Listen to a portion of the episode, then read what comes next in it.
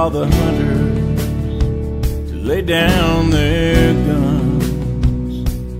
Tell them that the tiger needs a little bit of love. Let them run the jungle, let them roam their land. Then stand back and marvel, what a beautiful cat. Cause I saw a tiger, now I understand. Well, I saw a tiger, and the tiger saw a man. I can give him a home. Welcome back to Killer Queens. I'm Torella, I'm Tori. and this is Tiger King, episode five Make America Exotic Again. Was it exotic before? It sure wasn't exotic enough. Well, that's true. Okay. Yeah. So make America more exotic this time. Yes, do it right this time. Give America tiger themed sex lube again. exactly. For him and for her. yes, trick everyone into thinking that you are actually singing your music and that you also wrote it again. Yeah. So I have been, just as a side thing, I've been listening to that uh, podcast that I told you about, Popcast. I think it's just called Popcast. Um, I think it is too. And they, on their Patreon, they're doing Tiger King also.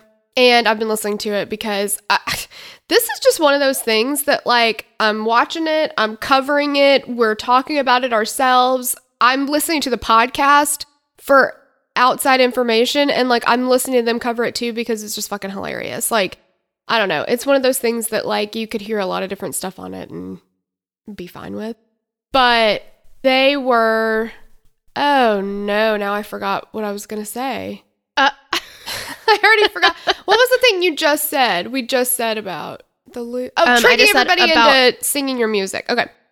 So the guy on it knocks um cuz it's I don't know if it's I don't haven't listened to a lot of their episodes, but there's two girls, Jamie and Aaron on the Tiger King ones and the Knox. And so they were talking about the music and how you know, Joe's not actually singing it. And Knox was like, okay, well, if you're a dum dum and you need somebody to explain that to you anyway, just like goofing off about it or whatever. But because oh my gosh. I know, because I was like, it really can't be him. Like, it's, I don't know. But what I did was like, when I heard him, I was like, well, that's clearly not him because his voice is like, you know, it's like not good. but, but there are plenty of people whose singing voices don't sound like their talking voice, and also Ozzy Osbourne. I know. I mean, if he can s- sing Yeah. like a regular person who hasn't smoked all his brain cells away, Well, yeah, and he talks like a record that's perpetually on skip. You know, like it's like catching. You know, like okay, Mhm. well, no, no, no, no, no, no, no, no, no. Like, is he ever going to get going in the sentence? I don't know. yeah. So, and yeah, also, he already forgot where he is. He Yes. where he is. But the thing is about Joe Exotic specifically is, yeah, did I, am I that, can I really be that surprised that it wasn't his singing voice? No. But did my heart want it to be his singing voice? Yes. Hu- a thousand times, yes. And it just hurts my feelings. yes. Yeah. Yes. Because it would have been awesome. Like, it would have been pretty fucking awesome. Be like, yeah, That's, this is me, but I can sing. you know, like you root for the underdog. You want somebody who's that trashy to just have like one redeeming quality. And that would have been it, but it just didn't happen. Yeah, Joe. That's all. Doesn't have the redeeming qualities we were hoping for. I also heard that what he did was he was apparently like commissioning custom music for his YouTube channel thing or, or something. He was commissioning custom music. And so he reached out to the guy who is actually singing and they made the songs for him or whatever. And the guy was like, I had no idea he was going to Milli Vanilli it. I thought he was just going to play it because Joe was like, You'll get tons of exposure on my YouTube channel or whatever. And the guy's like, Okay, fine.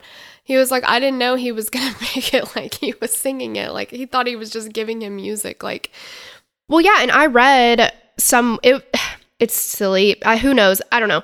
It was on IMDb on the trivia part of IMDb for Tiger King. Oh yeah. And the two guys, so the one that produced it and then the one that sang it, and they wrote it, but Joe would just come in apparently with just a loose idea for a song. And then he might sing on the background vocals, but they didn't know that he was, yeah, like you said, he was going to record videos of him full on acting like he's the one who was singing everything. Uh, but that is that right there is the definition of Joe Exotic.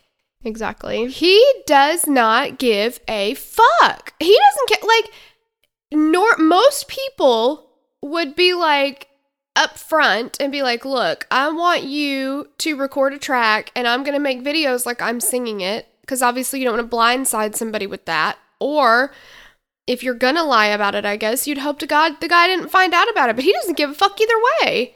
He doesn't care if he finds out Right. about it. He's just like, "What?" No. Yeah.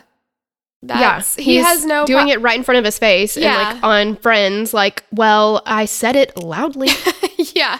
Like uh, Howard says in one episode before this, I don't remember which one it was now, and we probably talked about it then, but he said lying to Joe Exotic is not a question of ethics, and it's not. It, No. There's that's the thing about Joe is a, lot of people in the documentary, I think, but especially Joe is. I mean, he is a known liar. Like he'll mm-hmm. lie about anything, and it doesn't matter. So well, and he'll get caught in a lie and then continue to lie. like, yes, the jig is up, man. And he's like, nope, nope, nope, nope, nope. That Yeah. did, never happened. That wasn't a sheep, it was a tiger. exactly. Look, America might be stupid enough to think that that's his voice, but we know the difference between a sheep and a tiger. Don't come at me like that, Joe. exactly. Yeah. Okay, so episode 5 is uh interesting at in the very least. So the first thing that we see is Doc Antle um hosting a birthday party with chimps and he's, you know, he's just doing it for the social media like fluff. Um he was talking about how their social media account was growing by the millions at that point that like millions of people were following him every day, didn't he say? Like I think he said either day, every day or every week or something, Yeah, but it was in a short like amount that. of time, which I'm like, really? Yeah, it's like, yeah, day over day or week over week or whatever. He's just getting more and more people. And this episode is really Jeff Lowe heavy, which sucks because he sucks. But that's his name, right? Jeff Lowe? Yeah. Okay. So Joe is just talking about how the zoo wasn't the same anymore, that Jeff conned everyone because he's jealous and he says he's a little man with a little dick. Okay. And a limp.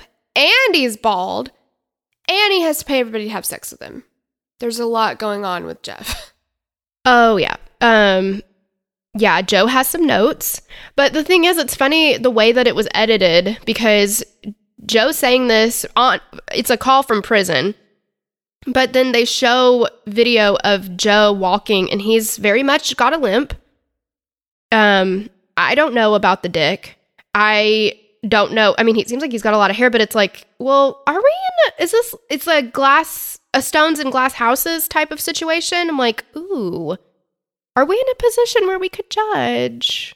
I don't know. Y- Well, yeah, and I don't think that Joe outright pays people to have sex with him, but he certainly gets them addicted to drugs and then supplies them with drugs in order for them to keep having sex with him and buys 100%. shit and controls them. So But Joe is very much like w- like a teenage girl in high school. Like that's not even what it's about. Like nobody asked what if I mean, I enjoy the information that he gave, I guess. Like I'm glad he said it, but because it's that the drama, right? But like Joe's like, "Well, yeah, and also he one time didn't pay for a smoothie that he got at Smoothie King and all this stuff and it's like, "Where did this even come from? Why are you like talking about this?" He just Yeah.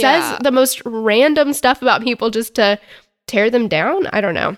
Yeah. Oh, yeah. Well, he's got to, if somebody makes him feel bad, he's got to make them look worse.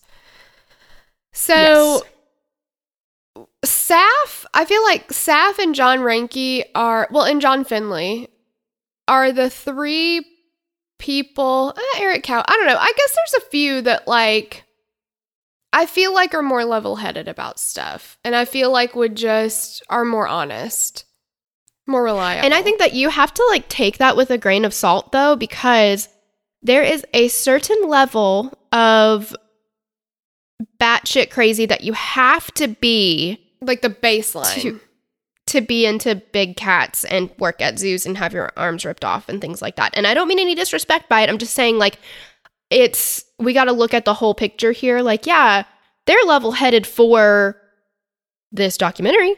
yeah, yeah. For, oh, yeah, for sure. Yeah. But go ahead.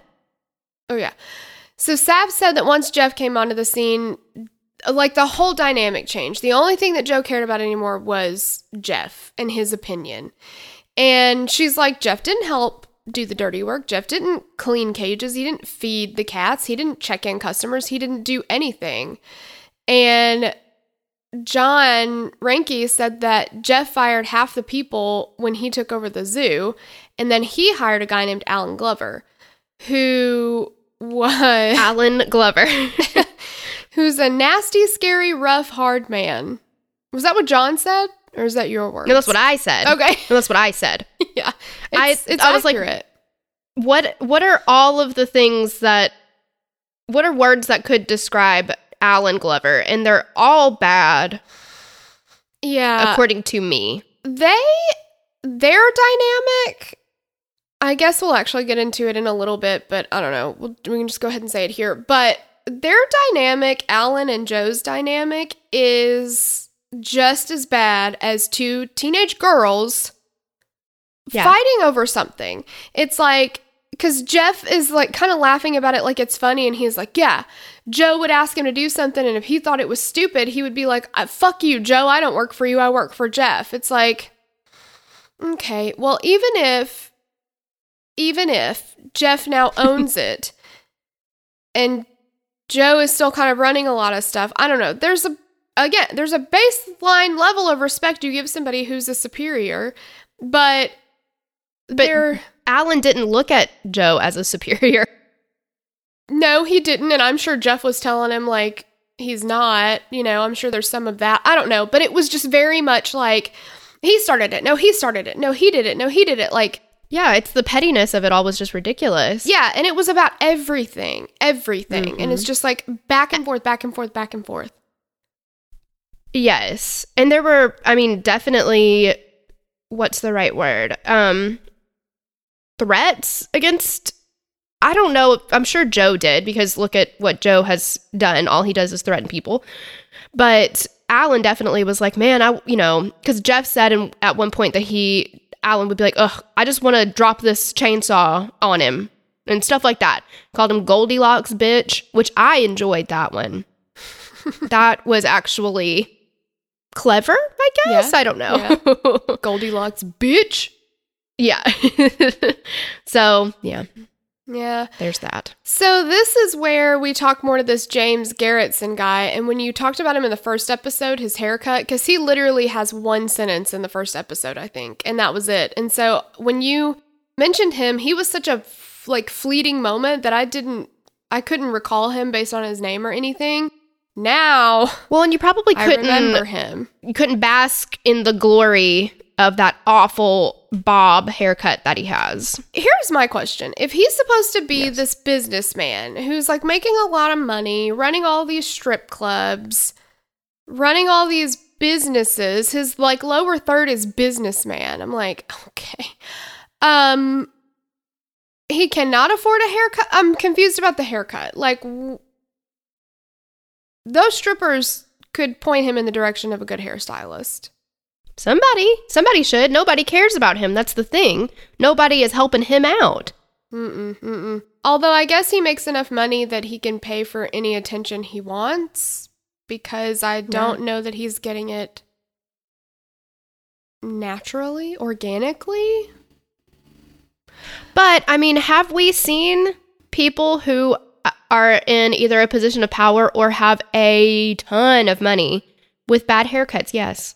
Yes, we have. Just because you have money and success, and I'm not saying that James Garretson does, but if you do, doesn't always equate style and fashion. They don't they're not they don't go hand in hand. Well, it's the it's the money to hot matrix with dudes. It's like exactly. if your money is up here, your hot can go all the way down. You Oh, need yeah. no hot as long as you have the money. Exactly. Yeah. Um, so James said he's been around big cats ever since he was 17 because who are these people? Like, what? I don't understand it. Like, never, Yeah, he's said he- never been around a big cat at the zoo. I've no, seen him. Right, but he bought a lion cub out of a Dallas newspaper when he was 17. That feels, yeah.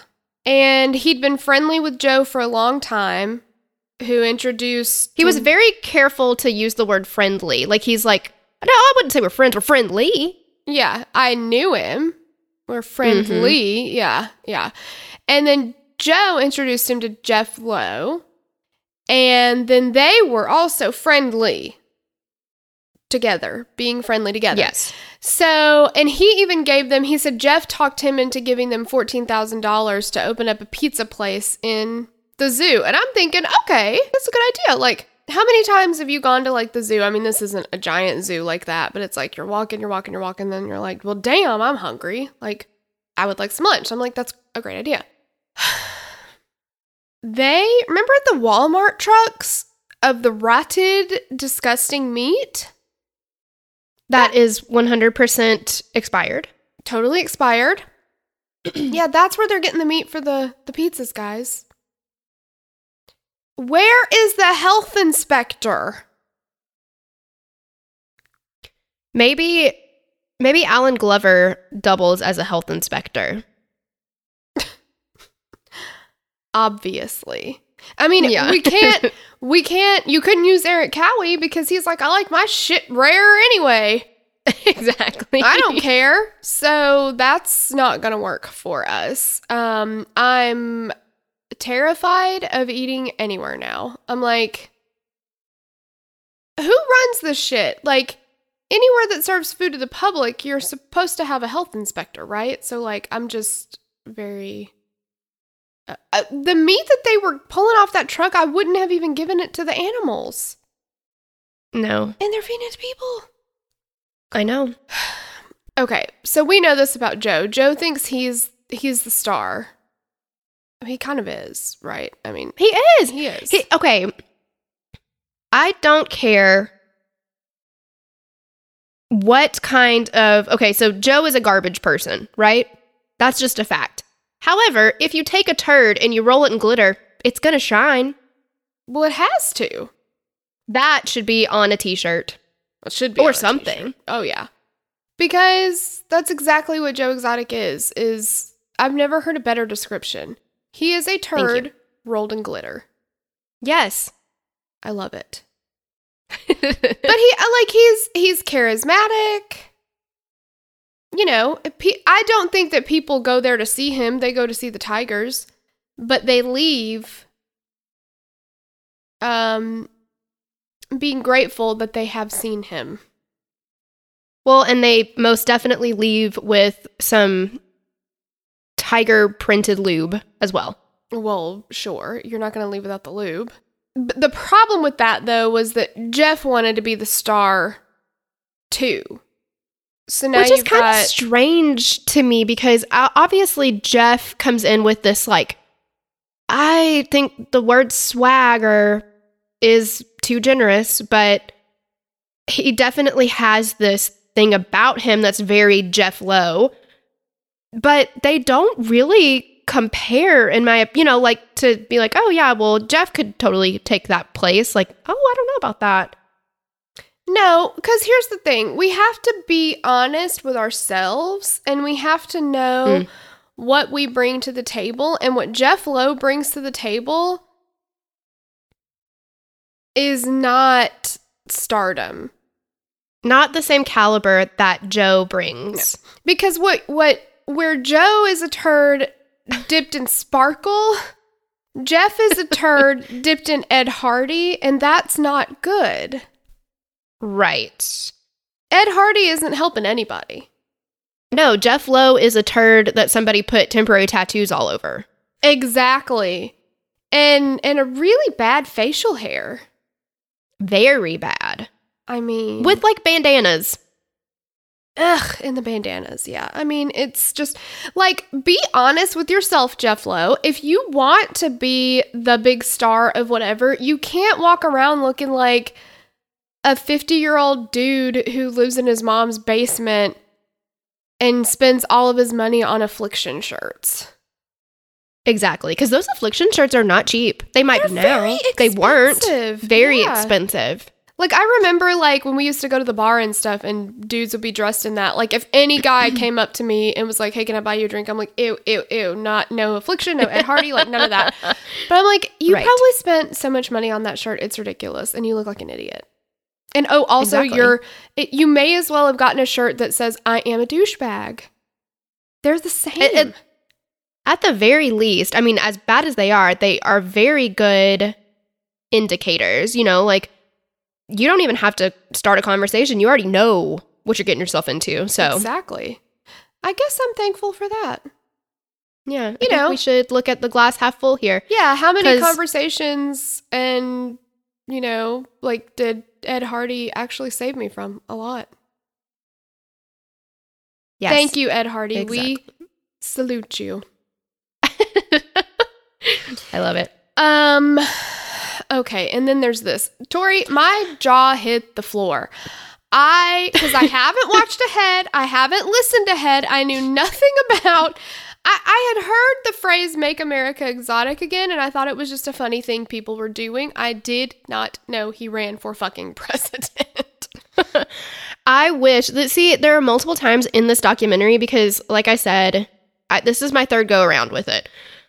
I wish I could Men in Black style just wipe my memory and just start it all over again because it this and I watched it by myself and then I watched it with my husband and now I'm watching it again for notes and things like that. But I'm like, ugh, I wish I could just relive this when I was like, oh no, oh no, he did not. Yeah, I was like, I was like, Andrew, Andrew, is he? Is this? Are this is a joke, right? Like this is a joke? And he was like, dude, I think he's fucking serious. And I was like, oh my god, like Yeah. yeah. And John Reinke was felt the same way. He was he said he was floored, and Joe was like, but I have a chance to win. And do you know what? If he ran again right now, I guarantee you, he probably would win. Yeah. Can you run from prison? Because he would do it. I don't see why not. Mm, yeah. I mean, surely the White House can have meetings there. exactly. I, now I I, don't. remember not to get like political because I don't I don't want to, but just as a as a note, I remember when I first heard that Trump was running running for president, and I was like, "That's not real. That's not real. Like Right. he can't win." and then look where we are. But yeah, Yeah. we we definitely because I remember while watching this and taking notes on it, I was like, I do not want to get political on this podcast. Like I don't. We just I think well I know we both are, feel that way. We're the Dolly Partons of the podcast world. oh yeah, we're not. Stupid. That's not what we're here for. yeah. Yeah. We're here to be entertaining and look cheap, but we're not here to spew our views on politics because I'm in no way, shape, or form an expert, and I don't think that anybody needs to know what I feel or have to say about it. So. exactly yeah i just thought like i was i just i felt like i was right back there to like is that is this a real thing and but this even more i'm like are you For sure. Well, and yeah, yeah, yeah. and he ended up on that john oliver show which i didn't know his name but um Well, we have been watching the TV show Community, and Steven, my husband, really likes John Oliver. He thinks he's hilarious. And he was like, Oh, I love John Oliver. And I was like, Oh, that's his name. Okay. yeah i could i could pick him out like if, when i saw his picture i was like oh that's who that is because um Right. yeah i like recognize him but i didn't know his name and he was zazu in the new lion king that was his voice Oh. yeah um but he was on that show like they showed his, video where he's this was one of my favorite things. Uh, it, it's yeah, it's my absolute favorite thing. He says, "I'm not changing the way I dress. I refuse to wear a suit. I am gay. I'm broke as shit. I have a judgment against me from some bitch down in Florida. All this is paid for by the committee of Joe Exotic Speaks for America." And It's so good. yeah, it's like, and John Oliver is like, okay, this is a guy who you'd want to have a beer with, and then have a lot of beers, and then have like a bunch of more beers, and then you're drunk enough to try meth for the first time. And James Garretson was like, that went to his head. He didn't care that they were making fun of him. He just cared that Well, they were talking about him. Exactly. Joe is the the definition of what is that saying where it's like um any publicity is good pub- like it does not matter. If Yeah. somebody is talking about you, if you're getting attention, great. it does not Mhm, matter mhm. what tone or the connotation behind it. And everybody was making fun of him throughout this entire thing and he's like, "Yes, people are talking about me." Yeah, exactly. It's, it's such the like, if a guy is like, you know, you're really stupid, but I think you're pretty, and then all you hear is he says I'm pretty. Like Exactly. that's that. Dumb and Dumber. exactly- Oh, so you're saying there's a chance. Exactly. Yeah. And then we meet Joe's campaign manager, which I was equally surprised by this because I was like, he hired a campaign manager? Like, I don't know. I was I was very floored by this whole thing. And and the guy took the job. Well, like I know, I know. The the thing is though, because I mean, this is all a dumpster fire for sure. Like this entire episode, Joe's running for everything is a dumpster fire. Joshua Dial, the campaign manager, did he was given a dumpster fire and did the best he could with it. And I feel bad for him and I mean, he actually did a fantastic fucking job. I mean, I'm just with what he was given, my gosh. Absolutely. And I was really surprised just because he said he was a manager at Walmart when he met Joe and he would talk to Joe because Joe would come in and buy like ammunition and guns and shit. So he worked in the gun department, I guess. And Yes. they would talk all the time and he would talk to him about his political aspirations and all that kind of stuff. And I guess Joshua Dial had you could tell that Joshua's political um I'm forgetting the word words again, like knowledge or whatever. I don't know. Um was His platform? his level was much higher or his understanding and all of that was much higher than Joe's was. He could tell that he had Oh, a lot more knowledge about it in their conversations. So he's like, Who do I know? I feel like Joe and I are akin in this fashion. I don't go, like, if I have talked to people over the course of whatever about something and then I need help with that something, I'm like, I talked to this one guy about it one time. You're hired. I don't I don't need your references. I don't need nothing. I just like you, I talked to you about it one time. You seem like you had a basic understanding of it. You you've got it. I know you can do this. And like cuz it was nothing. It was just like leave your job at Walmart. And this poor guy was like that's my dream job. I've always wanted to be a campaign manager. And I'm like, "Oh man." But I mean, honestly, But looking back on it, he said that it was the worst experience of his entire life. Mm-hmm. Well, Ugh. yeah. And that's got, hon- honestly, like, when he first said that, I was like, I believe you. And then after I finished the episode, I was like, that was an understatement.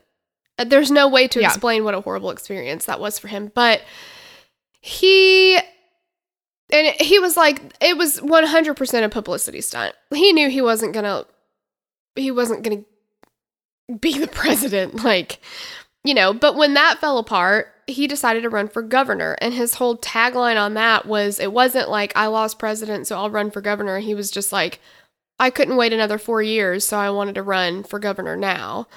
And, And, that's like the next best thing. yeah.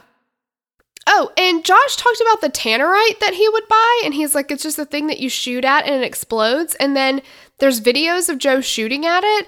And Andrew and I had two very different reactions to that. My reaction was, why in the world? I know exactly the reactions. Yeah. I was like, why in the world would somebody need to buy something that you can explode? And the explosion was big. I mean, for something you buy at Walmart, and Andrew was like, I want some of that so bad. And I was like, but why? He's like, because it's fun to blow shit up. I'm like, it's not safe. It's not safe. Definitely not safe. No. So Joe, as part of his campaign, started handing out condoms with his face on them. Yes. Sylvia Corkle, the reporter for Yeah. the news, she was like, normally with politics, there's, she called it glad handing. I didn't know that that was a term.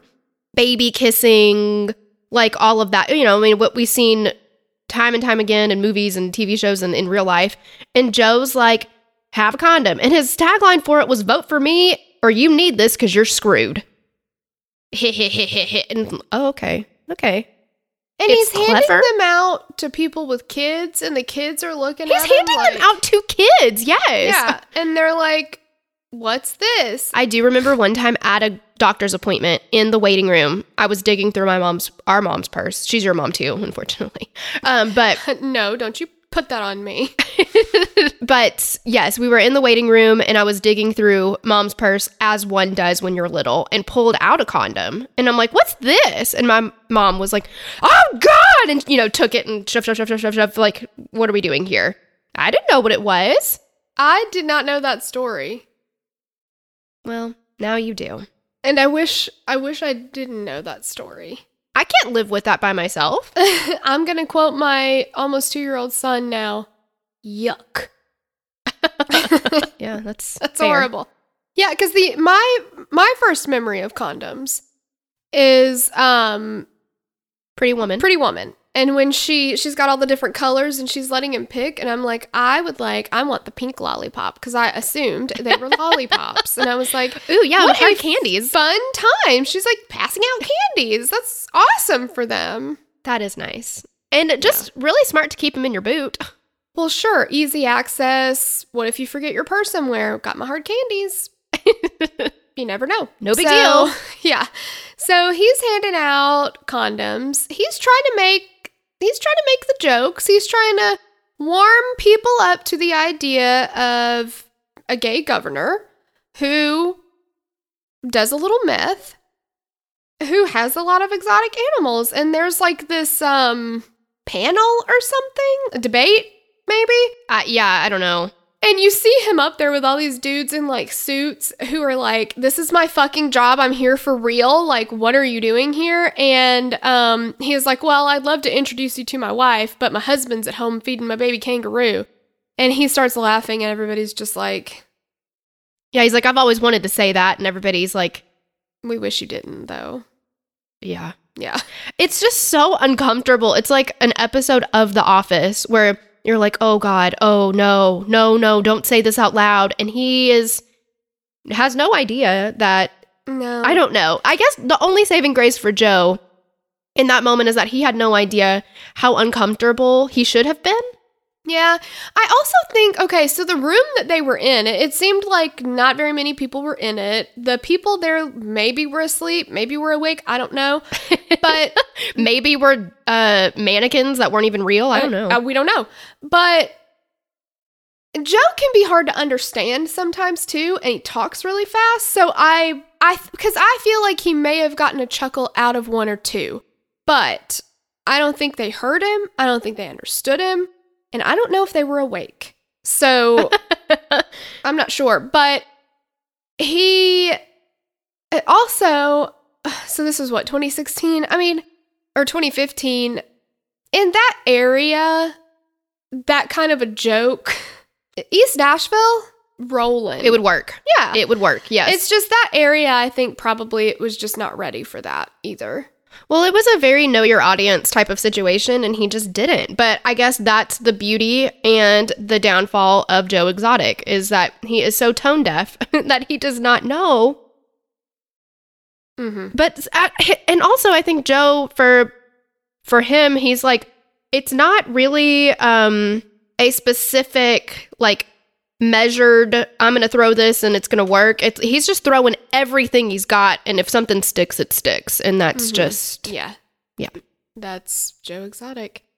He Yeah. was running as a libertarian, but Josh was like, we, we'll just call him Josh, right? It's Yeah, yeah, lot. yeah. Okay. Um, he was like he didn't know what a libertarian was and he probably to this day still doesn't know what a libertarian is and my definition Stephen- of it is ron swanson Exactly. Yes. so i know Yes. Steven and I both were talking about this while we were watching it. And Steven was like, because Steven in his little heart was like, please don't. Don't be a libertarian because you're going to give libertarians a bad name. And then he came out as a libertarian and he's like, son of a bitch. Because yeah, exactly he's not representing libertarians well. no absolutely not um one of my favorite episodes of or moments of Parks and Rec was when the little girl was like doing the report and she had to write she had to interview like she interviewed Ron, Ron Swanson for her like fourth grade report or whatever. And her mom was super pissed and went up there and is like, "What is this?" And he's like, "What?" She's like, "This is her report." And the report was called "Why Does Government Matter?" And her answer was, "It doesn't." And he was like, I love it. I love it. So he's so proud. yeah, he was like, has never been more proud.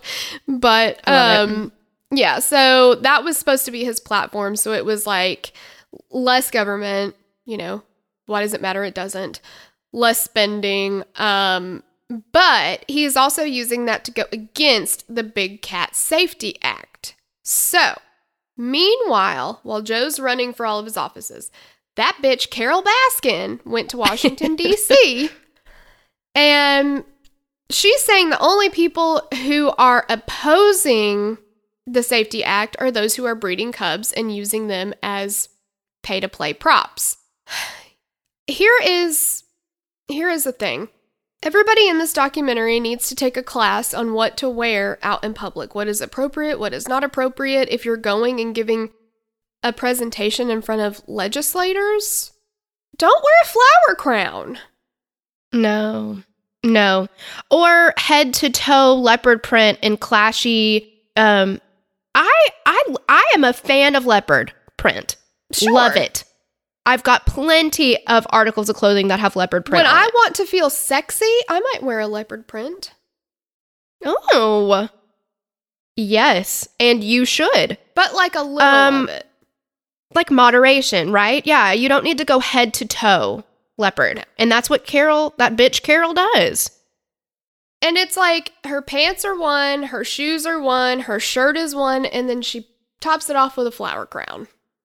Right. It's a look. It's a look. Um however, I will tell you that in the podcast they talk about the night that Carole and Howard met. And Oh. Carole went to this like benefit or um a very fancy event. I don't know what it was exactly. Uh, for some aquarium thing or whatever. And that's the night she met Howard. But she was wearing no animal print that night. She was wearing a black pantsuit. What? So she has worn the I bet that pantsuit would have been fantastic for this presentation. Well, that's where that's that's the exact outfit that you need for something like this. A pantsuit. A tasteful pantsuit. I don't get it. I would I would pay good money for a photo album of Carole and Howard. I don't want to see the documentary about their lives or like the reality show, but I would I would look at photos all day long cuz you know they've done a lot of photo shoots. Oh, sure, sure, sure. Also, they talked about um honestly in that episode, you like them as a couple. Like you like that they met Wait, the documentary? I mean uh the podcast? in the podcast, yeah, because like they're talking about it and it's actually it's a really sweet story and Carole had, you know, been in bad relationships in the past and she said that Howard was just so completely different from anybody that she'd been with and so you know the pictures of their wedding that were like the fuck they Do I remember the pictures of the wedding? yeah. So Carole said that when she met Howard, he was in a very conservatively tailored suit. And when she saw him, she was like, okay, I bet I could loosen that guy up a little bit. Obviously, he's like a little, you know, kind of rigid.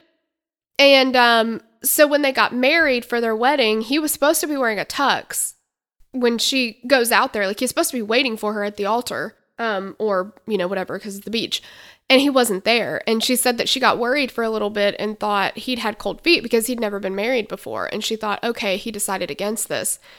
Well, he surprised her with those wearing the caveman suit and he brought the collar and the leash, being like, okay, you finally tamed me. So I think it was his way of being like, I can be fun too. Okay, what I got from that was on it, right?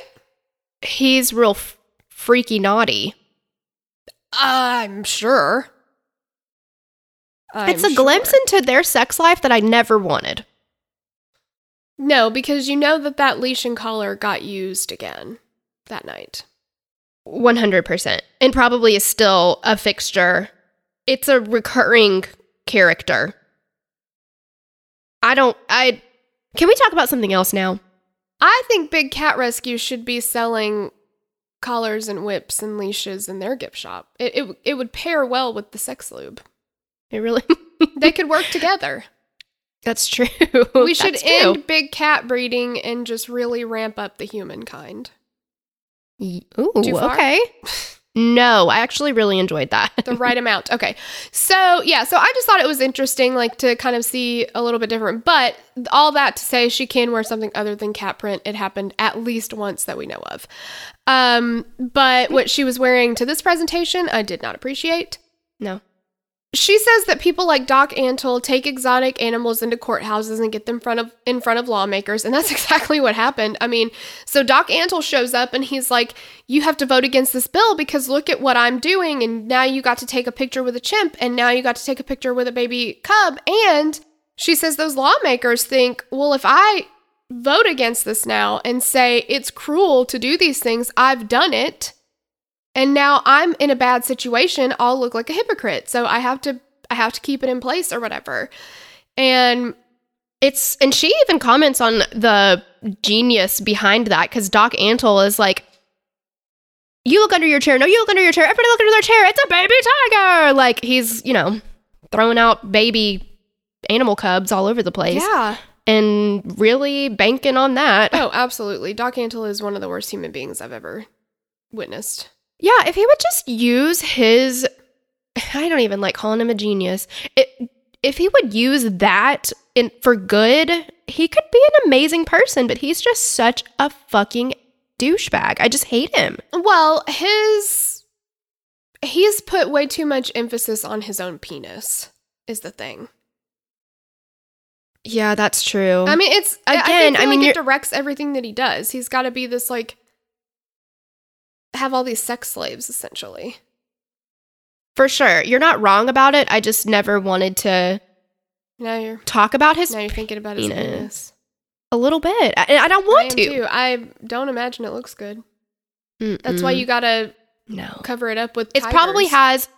It has a ponytail for sure. and facial hair with no mustache. That's what his penis looks like. Yuck. Okay. Yeah, that's exactly what it looks like. Uh, let's go to the Yeah. state fair. Joe's at the state fair. He is handing out bumper stickers or something. He Oh yeah. is talking to people. Um, he's doing the shaking hands. He's inviting people to the zoo. He um he's of the mind that the more he gets out there, the more people are going to want to come to the zoo. And Jeff is like, of course it's not going to do that. In fact, it hurt business at the zoo. Like it's not making anything any better. But then he says, you know, that he had put all these signs up in the gift shop that was like you know, his uh, campaign signs or whatever. And Jeff was like, dude, you just need to take these down. Like, your focus is not on the animals. Like, we need to get back there. And then he said, Joe just turned into a little bitch. And I was like, mm-hmm. Pot, uh, this is the kettle. You're black. Exactly. well, and I mean, definitely Joe's focus was not on the animals at this point, but it wasn't on the animals for the majority of the time that the documentary has been being filmed. exactly. You That's know, what I was like- thinking. I was like, are you okay? If you even had the notion that his focus was on the animals when you met him, then you weren't paying attention. His focus has always been on only himself and propelling his star Mhm. power. He was already filming Mhm. a documentary when you met him about him, not the animals. Like, Exactly. you know, yeah. he's never cared about the animals. I think he likes having the animals be- for the same reason Doc Antle likes having the animals. It makes them feel more powerful. It makes them And they think that they look good next to them. Mhm. Yeah, yeah, that's all it is. So Yeah. there is a point. So at, at this point, everybody, it seems like everybody's hating Joe. Like Jeff said that he and that James Garretson guy would go off in the middle of the park and talk shit about Joe all the time. Allen Glover fucking hates him. They're getting in fights all the time. Joe's flying off the handle all the time, like all these things. And then he goes into a tiger cage to film a campaign video, I think. And he's walking around, and this one tiger keeps like sniffing at his shoes. And like swiping with this big old paw, you know, just like yeah, trying to. yeah. And he's like, okay, get out of here, get out of here. And then she starts going, kind of getting really aggressive with it. And she starts biting at him. He starts like trying to hit her with the thing. She drags him down. Then another tiger or whatever these are, these ligers, I don't know what they are, start getting. I think it's a mix of a few different ones. Okay. Yeah. So it's, I mean, it could have been a pretty dangerous situation. But you zoom out, It was disturbing to watch, though, honestly, because Yeah. I, you know, my heart's racing, and I'm like, oh my god, oh my god, oh my god, because they they drag him like it's nothing, you Oh, know. yeah, of course. They could they could eat him in one bite. Like and you zoom out and there's people filming because it's obviously it's being filmed. There's people filming this happening and not one person goes in there to help him. And it's like okay. Like nobody helps him and Joe has his gun and he shoots like out into the air a couple times, but he when he's leaving the cage, he tells the the one tiger, he's like, I'll shoot you right in between your fucking eyes or something like that. But I mean, Yeah. because obviously the tiger And- understands what he's saying. right. Well, how many times have I? I've never said that. I would never say that to any animal or any person. I, I'm not Joe Exotic, but I've definitely had full on conversations with my dog before. So yeah, both of them. too.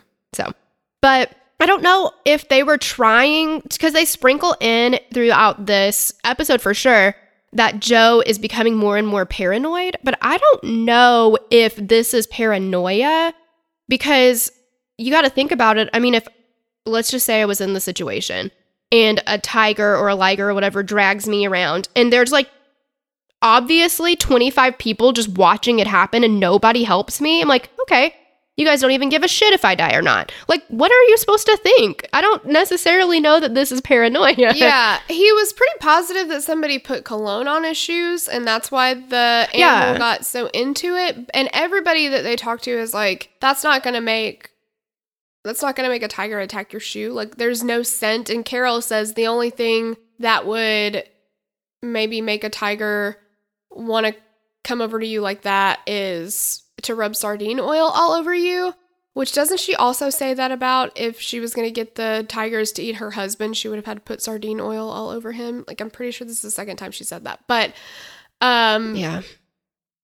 but everybody seems to agree that there's not anything you're going to put on the shoes that's going to make a tiger do that. However, it is disturbing that nobody helped him. They're just filming it. Very much so. I don't know. I, yeah.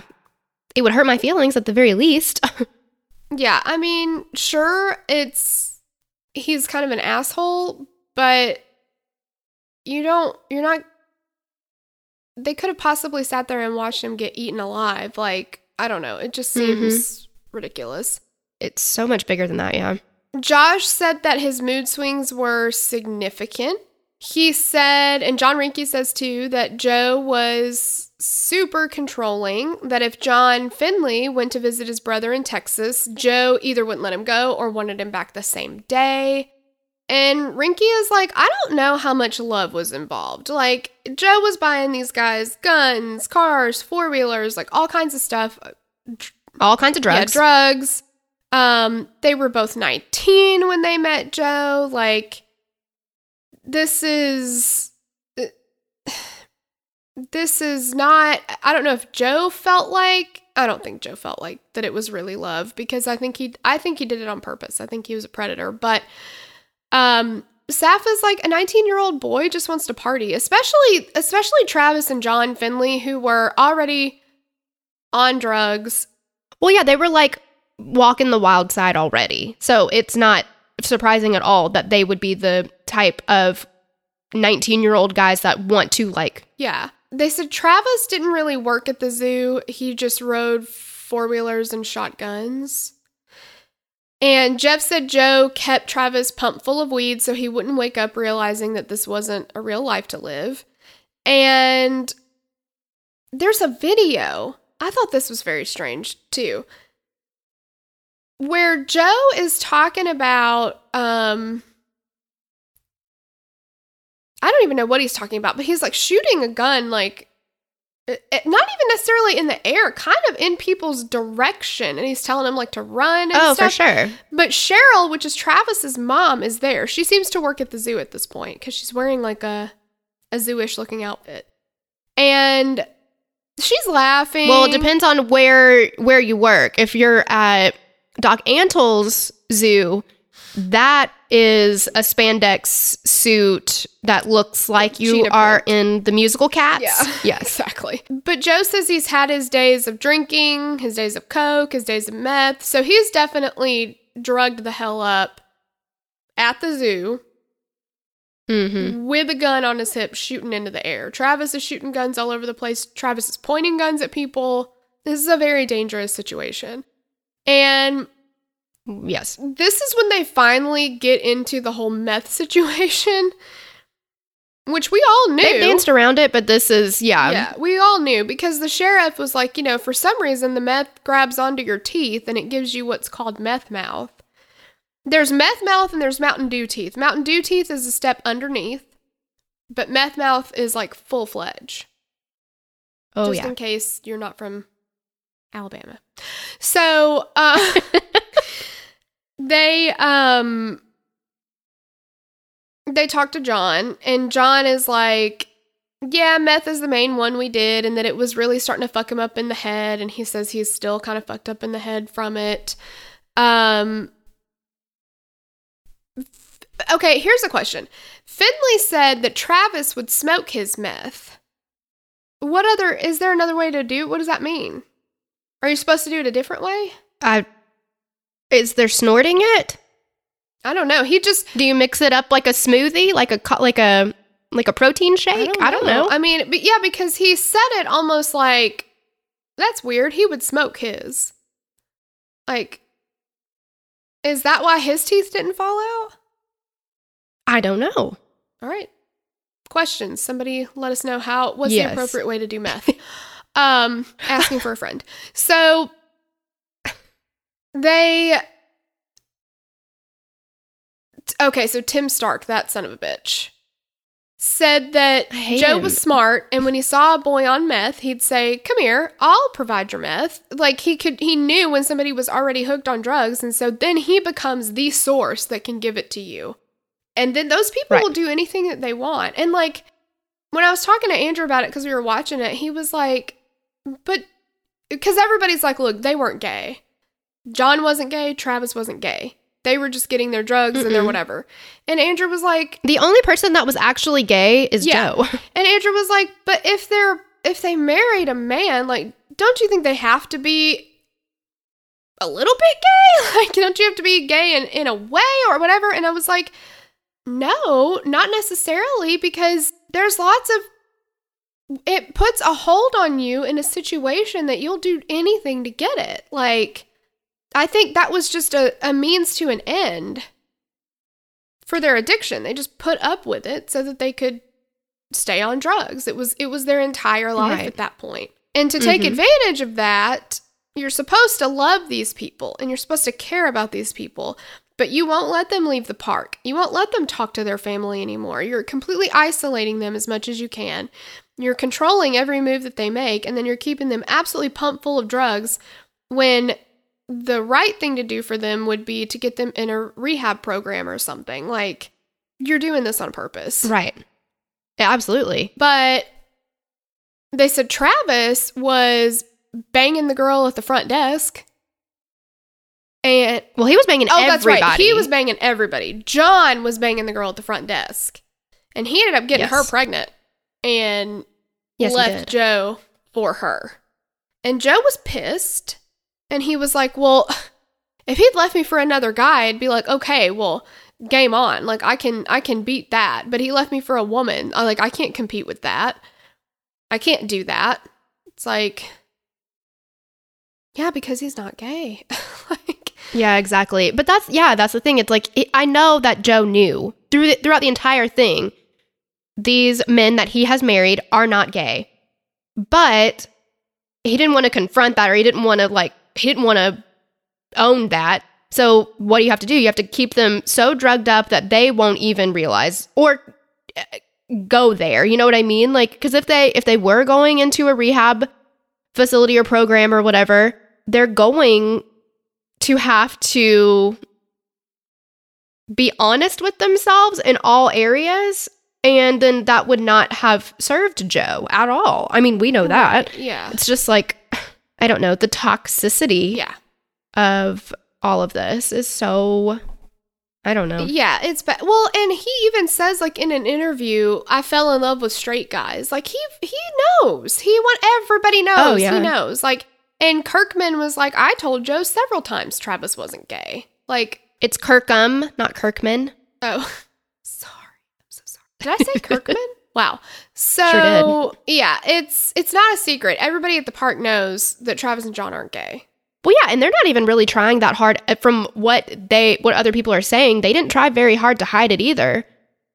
Because they're like getting busted, banging girls Everybody knew about it. Yeah. in tiger Yeah, cages. Maybe I don't know. it Yeah. wasn't a secret. Mm-mm. There's been a lot of like when we've been doing the Netflix parties and stuff, people have been like, Where's Travis? We don't ever talk to Travis. Why are we not talking to Travis? Something's wrong here.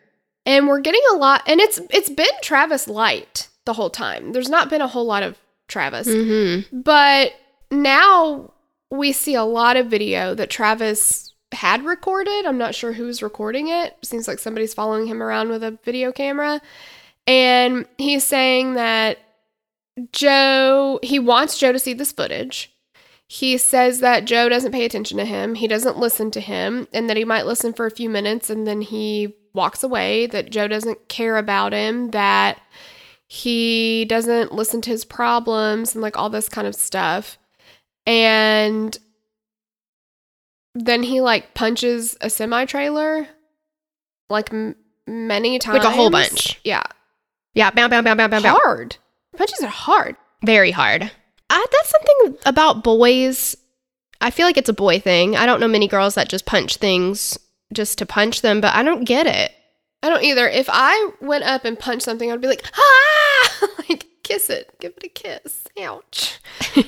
Um, I feel like I would be like on The Wedding Singer, that old man that punches and he uses all of his might to punch. And then he's like, sorry, I'm not as strong as I used to be because it would feel like being kissed with a feather. yeah, pretty much. I want to be strong, but I don't think that I am. I'm not. I'm like negative muscles. Yeah, definitely. I haven't eaten my spinach yet. Oh my I'm, gosh. sad, I'm so sad I said that out loud. Okay. So, um, Josh Dial said that, and we talked about this, that Joe would see a man that was a meth addict and he took that and used it to be with him. That's how he got what he wanted. So here's my, here's exactly where my issue falls with him saying that Jeff Lowe has to pay people to have sex with him. That may be true. Jeff Lowe does have to pay people to have sex with him, but so does Joe. I don't see anybody. the, the currency is different. Yeah, the currency is different, but, it's, still the same. Yeah. Josh said that there was a day that Josh is sitting in the office, and you see this footage. So he says Travis is sitting directly under the camera, and the camera is pointed at Josh. So you don't ever see Travis, but he, they are having a conversation. You see that Josh is talking to somebody. So he's sitting there doing whatever he's Mhm. doing. He turns to face whoever is talking to him. He's having a conversation. And you can see it looks like a back and forth because he'll say something, wait, say something, whatever. And he's like, you know, Travis pointed guns at people all the time. He would wake you up that way. He'd come into my bedroom and have a gun pointed at me. And he's like, and I would be like, dude, you cannot point guns at people. And Travis would say, well, this is a Ruger. Like, you know, it can't fire without a clip. There's no clip in it or whatever. And he'd, you know, point guns at people, freeze, motherfucker, like, whatever. And just even having that conversation, I'm like, Josh, Josh seems like he got sucked into something. It's like, it's like hurting toddlers, is what it sounds like. Why do I have to explain to people why you shouldn't be pointing guns everywhere? You know, like In people's in faces. Yes, faces. And I- exactly. I've had to have this conversation with him multiple times, but drugs are a hell of a thing. 100%. And the scary thing is, I mean, all these people are, they're adults. They are drugged out of their fucking minds. And then we're like, oh, it's like the Pablo Francisco um, stand up where he's like, uh, like on Jerry Springer. And he's like, here's somebody, here's, here's a knife. Somebody do something with the knife. Here's a gun. Like that's what they're all doing. So they're like, well, this is crazy, but what if we gave them explosives? Uh, yeah, exactly. Well, and the only the only really um footage we see of Travis up until this episode, he is he's very much drugged out of his mind. I mean, there's one where his eyes are just like he's just sitting there and he's like like I I can't even Yeah. get my face to do what his face was doing, but he's definitely he's definitely super super super fucked up on something. Like Well, and the the the the progression of just his appearance, like when he first gets there and you see him on the screen and he's doing that interview and Joe's like, you know, tell him how big your hands are, tell him blah blah blah, and he looks kind of put together, right? He looks like just this fresh faced kid. Well, then you go further and he looks like his hair is a mess. It's very like matted and you know whatever. He's put on some weight. Um, he's just haggard looking and it this doesn't seem like it's a, that long of a span what two years four years something like that i don't know Yeah, yeah, I think four years. It's it's not that long. I mean, he's aged 20 years in four years. absolutely So Josh is like, we're having this conversation. He's complaining about Joe. He's complaining about, you know, same kind of stuff. He's he's not happy. He's saying Joe won't let him leave the park and all this stuff. And he's like, and all of this is true. He Joe doesn't let him leave the park. He feels like a prisoner here. And he's like, again, like he's done many times. He puts the gun to his head, and you see the flash, and you see Josh's face fall. And he's just sitting there and he's like this, and his jaw is dropped. And he sits like that for a good amount of time. You can see that in his mind, he's like, this isn't happening. This isn't, ha-" he's in shock.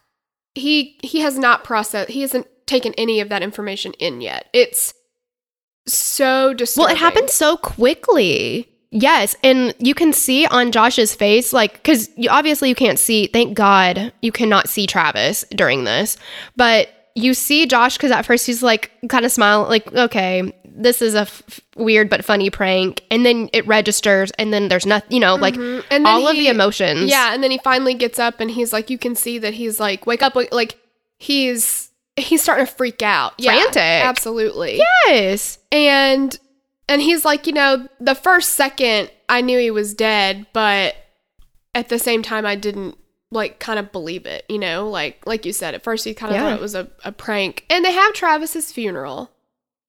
This is what like all of the other stuff that Joe has done, the lawsuits and all of these things, I don't I didn't like him. In this moment, I hated him. Like hated him Mhm. because he's wearing first of all a clerical collar, which he is also wearing in the Here Kitty Kitty video, but The- yes Joe, that's not a tie you wear to formal events or whatever.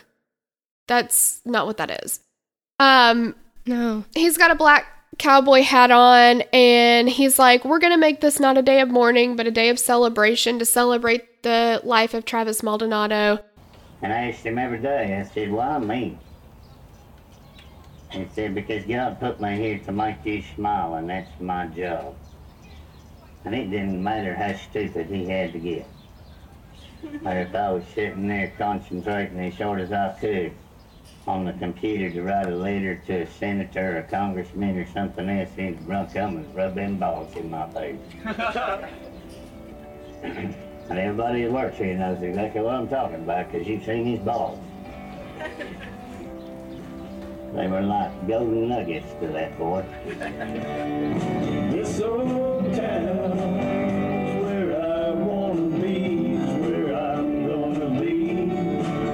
And then he started singing. oh geez well that's sweet of you to That's generous. It's sweet Well, to, for you to go along with the charade, right? Yeah. And Cheryl Maldonado, Travis's mom, said that Joe had to do a show wherever he goes, whatever he does. And she's like, at the funeral, he was acting. And she's like, this was the worst thing in my entire life was losing my son. And she said that Joe was only a year like older than her, and she thought it was odd. But if Travis was happy, then she was going to accept it.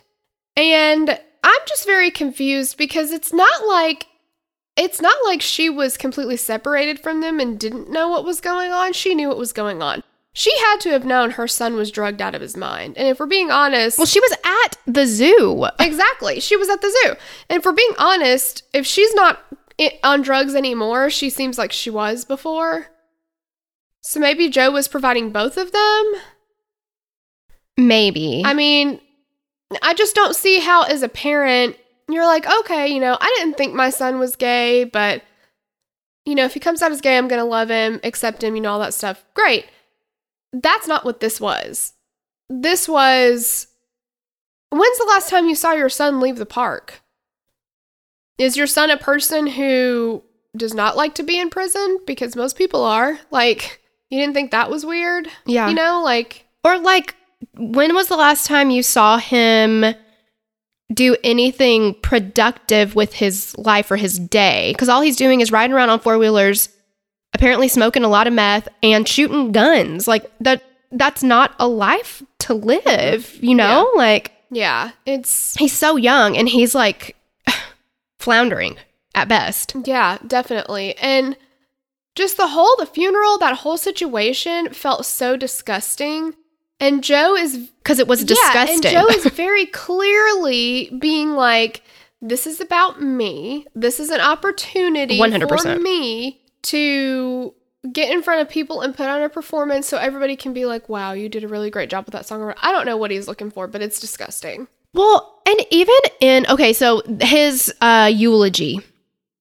Again, I feel like a lot of things that we we use to describe Joe and this whole thing is it's, it's generous. Um the eulogy, he's like the balls, that's just so inappropriate I could like puke. But also when he's like, you know, when I would I would sit down at my computer and I'd write a letter to a congressman or or the president or whatever and I'm like Okay, so let's circle back to your political career. You know, like exactly he's filtering What? that in and then he like goes on the news and you know talking about uh, i guess talking about his run for governor or whatever but he says to the guy he wanted talking about travis he wanted so badly to support me in my car- political career running for governor of the state of oklahoma because he always said hun if anybody could get the people in this state to love and respect each other it would be you this was 100% the scene from America's Sweethearts where my love, Billy Crystals, says when he's teaching Seth Green how to be a publicist and how to put on a press junket for a movie. And he's like, Nothing stops you from this press junket. Your mother dies, gets run over by a car. You get on the camera and you say, It's a shame. She would have loved this movie. That's what you say. That's exactly what he did there.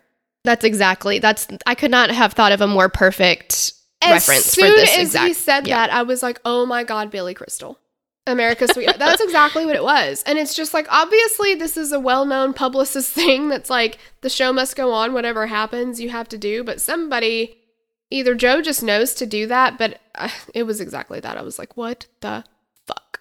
Mhm. So Yep. now we get a little bit more on Jeff Lowe. Jeff has now gone off to Vegas because he's, I'm not really know why. I guess because he said he was ready to kill Joe. They weren't getting along. But if if Jeff really was the sole owner and didn't need Joe there, then why didn't he just kick Joe out? But whatever, they weren't getting along. So he leased a spot on Las Vegas Boulevard and they made this like bus thing and called it a jungle bus. It's like a party bus, but with tiger cubs too. Or whatever. Yes. And they would haul people from casino to casino and let them play with cubs while they were doing it. And he said, We thought it would be a good idea, but we were wrong. It was a big fucking mistake. He doesn't elaborate on that. But like no shit. I mean, in what world did you think that this was going to be a lucrative business opportunity for you? I don't know. All I can think of is drugs were fueling the idea machine that was going on here because it's like, yeah, okay. Because I mean, obviously they're very not, or they they know that the tiger cubs are what or whatever cub is going to bring people in, right? They're like that's the the magic behind everything. I'm just so sad for these little baby tiger cubs because can you imagine? I mean, good God, go carting people from casino to casino, and then they're like, and here's a tiger cub, and this poor little baby tiger cub is like, um, why is this drunk ass person rub? You know, like And the music it's is so, loud. irresponsible. yeah, and there's like strobe lighting yes, and stuff. Like it just cannot be good for these animals. It's like it's like taking a an infant, you know, and being like, okay, let's bring an infant on a party bus. Like that's not an appropriate environment for a tiger cub. Not even a little bit. No. Whatever. So fuck them. Joe now has a white tiger cub named Travis that was born two days after Travis died, and he's leading Eric Goode through his house as he's getting ready for his first date since Travis has died. So this is I don't know how long after Travis has died, but he's got this like light box lamp by his bed with Travis's ashes in it and it's like lit up next to his bed. It's weird. He's getting changed. He says he's got to tuck, tuck his Prince Albert in, which of course he has that. All of the people in this documentary make it impossible for you to not think about their genitalia because all they do is talk about it. Yeah, and yeah, and Pierce it is just front of mind for sure. Um, top of mind, whatever. So Joe goes on a date with a guy named Dillon Passage, who is another 100% straight looking dude. And 14 Yes. years, no, not that. Uh, Sorry. He's like 18, 19 years old. Exactly. He's super young. What is that? Where is he meeting these people? Well, they met in a chat room, I guess, but like, That's and he said Joe said it took him a while to convince Dillon to go out with him. And yeah, I just don't I mean, the amount of ass that Joe Exotic has been able to pull is impressive. yeah. And he says that Dillon, he and Dillon went to dinner and then Dillon never went home. They're going on a date, but Joe is doing an appearance for campaign, like an appearance for his campaign for governor at like some kind of a fair. They're doing a parade. Yes, and it's like a Christmas parade or something. Yes, yeah, they're putting like Christmas lights all over. They've got tigers in a cage, like up on the float, I guess. And Dillon says he wants to be in the thing with the tigers, and so they do. They do the parade, and then I guess they have their date. But Josh was like, when Travis died, Joe didn't give a fuck about the campaign, not about his family, not about anything. All he cared about was that he find a companion. He needed somebody to be with him and he wasn't satisfied till he got it. So then he found Dillon and he starts coming back. He starts bouncing back. And Dillon said, Joe's energy is so strong. When he proposed to me, it wasn't something I could think about. I just had to say, like, I'm just going to go with the flow. I just, I had to say yes. And Cheryl Maldonado said that two months after Travis died, Joe married Dillon. So I should not have been surprised that Joe married Dillon because obviously that's what he does. But when it just came out of left field so much for me, where I was like, wait, what? We're already talking about marriage? You, he, and uh, you had to say yes. I just don't get it. I do not get it. And it's not like I think it's a lot of things at play here, right? Yeah. Like it's the tigers, the drugs, the I don't know, the Prince Albert. I don't know. I'm I'm lost. I'm swimming. I'm at a loss. Like yeah, because it's not like we're talking about 2 or 3 years down the road. We're talking about a couple months. A couple months since Travis died. Right. Yeah, it's not like we're talking about years. We're talking about a, a couple months since he died. So he meets Dillon how long after Travis passes away? Th- then, uh, I mean, your clock there is like, if he meets him a week after, then it's closer to the two month mark before they get engaged or married. If he meets him a month after, they've known each other four weeks and they're married. But that's what you got to do too. You Mhm. have to lock them in as quickly as you can. Oh, yeah, before they can like come to their senses and be like, what are we doing here? Yeah. He invited Cheryl to this wedding. And Cheryl's like, okay, you know, because she I think she did view him as as family at that point because her son had been married to him for four years. So she's like, okay, you know, I'll go there and support him. She's like, I thought this was gonna be an actual wedding. It was just me basically the people who officiated and them. And so she's like, I'm taking these pictures, and you see the pictures. She's uncomfortable in this picture. She is not Oh, happy yeah. about where she is. And she's like, that was his way of saying, you can't say anything about this. Travis's mom is fine with it, so you should be too. Yeah, because they posted all those pictures on social media to be like, okay, well, we're moving on. Because everything is a publicity stunt for Joe Exotic. Absolutely. And he he strategically plans every single move. Like he knows Mhm. exactly what he's doing.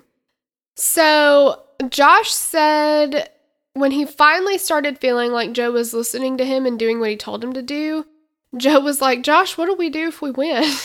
And he's like, haven't you thought about this before? like, I mean, because I guess Yeah, it's like all of a sudden he's like, oh, wait, I'm running for governor. yeah what what should i be and he you know he's been very just he curses and you know all the things he, i don't either he never thought he was gonna win or he was just like i'm gonna come in guns blazing and we'll see what happens but um Yeah.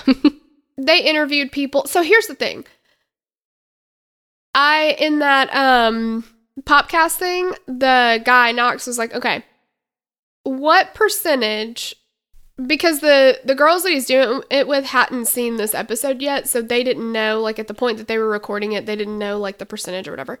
So he's like what percentage do you think that joe exotic had in the polls for governor and one of them was like 2% and one of them was like 0.2% and he was like what would you say about 19% and they were like oh my god i mean we andrew and i were both like that's pretty amazing, actually. that he so like Josh did a good fucking job to take Joe Exotic to get 19% of the vote there. That's better than I know. what's his name, Ross, guy with the big ears, uh, Ross Perot.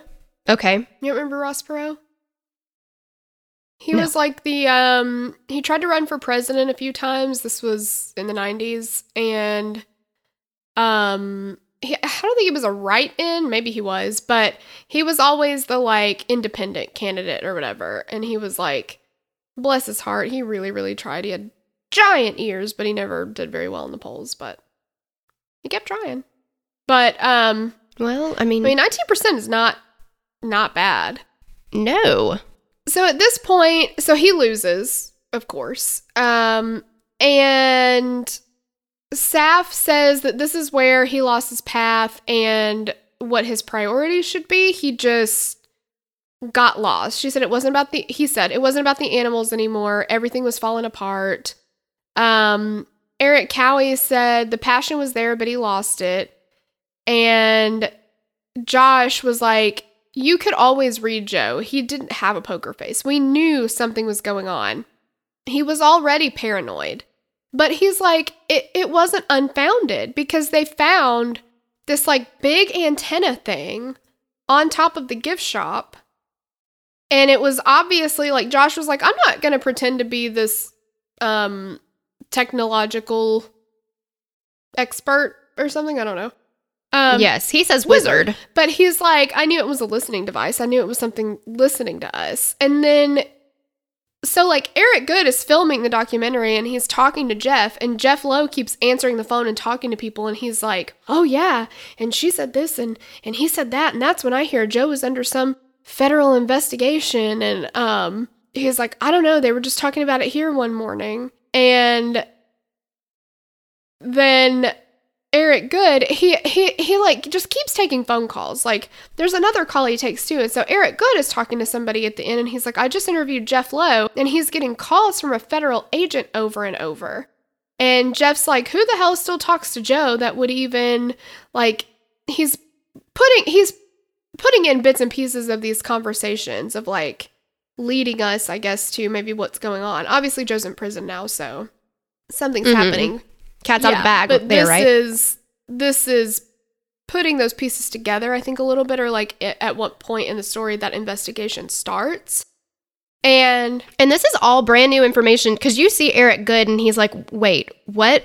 What is it, what is happening yeah, right Eric now? doesn't seem to know that anything had been going on. And whoever he's talking to on the phone says, I mean, it was sort of funny when they started, but it's gotten really dark. And that's episode five. Yeah. So something's happening. Woof. Yeah. Yeah. Something major. Um, so there you go. Yeah. Wow. We really hit a brick wall with that one. That was a very abrupt uh, ending. abrupt Yeah, it ending. Sure is. Yeah. Yeah. Well, uh, you know, thanks for going on this journey with us, and um, we will catch you on the next episode. Bye. Bye.